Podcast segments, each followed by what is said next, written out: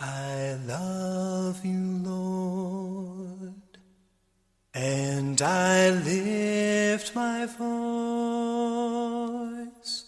to worship you, oh my soul rejoice.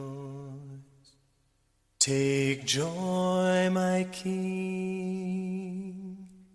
in what you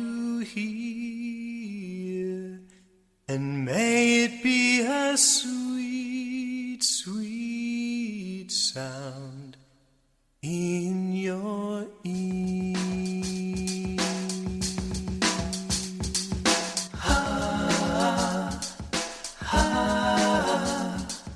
Welcome to Devotionals from Dad. This devotional is entitled End Times Prophecies. I want to begin by giving credit where credit is due. My devotional today is mostly a quote from Pastor Greg Laurie. That being said, I feel passionate about the truths that he shared, and I think they are timely and should be repeated. I am confident that we are all well aware of what's happening in Ukraine right now. They're under attack from Russia. I am sure many of us may be wondering is there anything prophetic about this war between Russia and the Ukraine? Well, let's step back for just a moment and realize this one fact. We are living in the end days. I believe Christ could come back at any moment. There are signs of the times the Bible tells us to be looking for. In fact, Jesus likened the end days to a woman in labor who's ready to give birth. The idea being that the closer the signs of the end times are together, or the more frequent those signs get, the closer the labor pains get, the closer you are to the birth, the closer you are to the return of Christ. As we see more and more signs, more things happening, they're reminding us Christ is coming back soon. So, what did Jesus say about his return? Matthew 24, verses 6 and 7. And you will hear of, war, of wars and rumors of wars. See that you are not troubled, for all of these things must come to pass, but the end is not yet. For nation will rise against nation, and kingdom against kingdom, and there will be famines, pestilence, earthquakes in various places. This is war at a scale that we have not seen in a long time. Let's look at another thing in Matthew 24. It talks about plagues or pestilence being around us in the last days. If the coronavirus is not a plague, then I don't know what is. It is a global plague. Also, the Bible warns of a world leader that will come and dominate and deceive people, but will ultimately reveal his true colors. He's called the Antichrist. I believe a lot of the government overreach, governments imposing themselves on the people, is a sign of what's going to come later when the Antichrist emerges on the scene.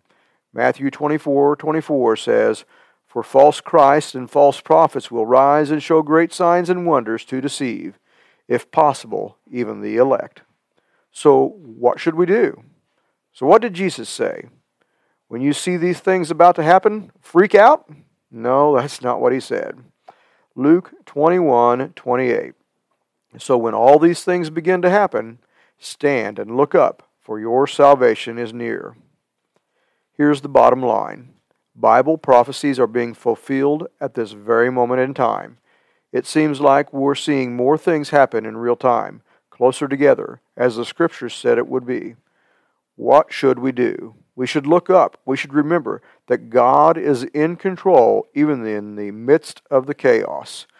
As believers in Christ, we've read the last page of the Bible, the last page of Revelation, and in the end, we win. Revelations 22, verse 20. He who testifies to these things says, Yes, I am coming soon. Amen. Come, Lord Jesus, come. To wrap this up, we all need to be praying for the people of the Ukraine. They're going through a tough times, through great sufferings. We should also be praying for the people of Russia.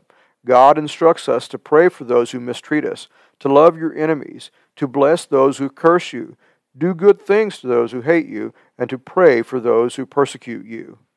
Pray for them. Pray that God gives our leaders and other world leaders wisdom as they are going to be making very important decisions in the days ahead.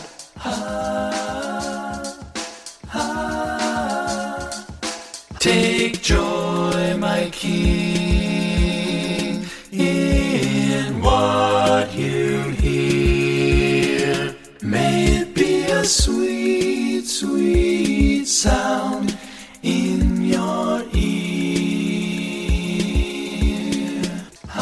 my sincere hope that something in this devotional touched your heart. I hope that somehow you found some tidbit of wisdom that you can treasure in your heart. More importantly, I hope that you share this with someone that needs to know Jesus Christ as their personal Savior.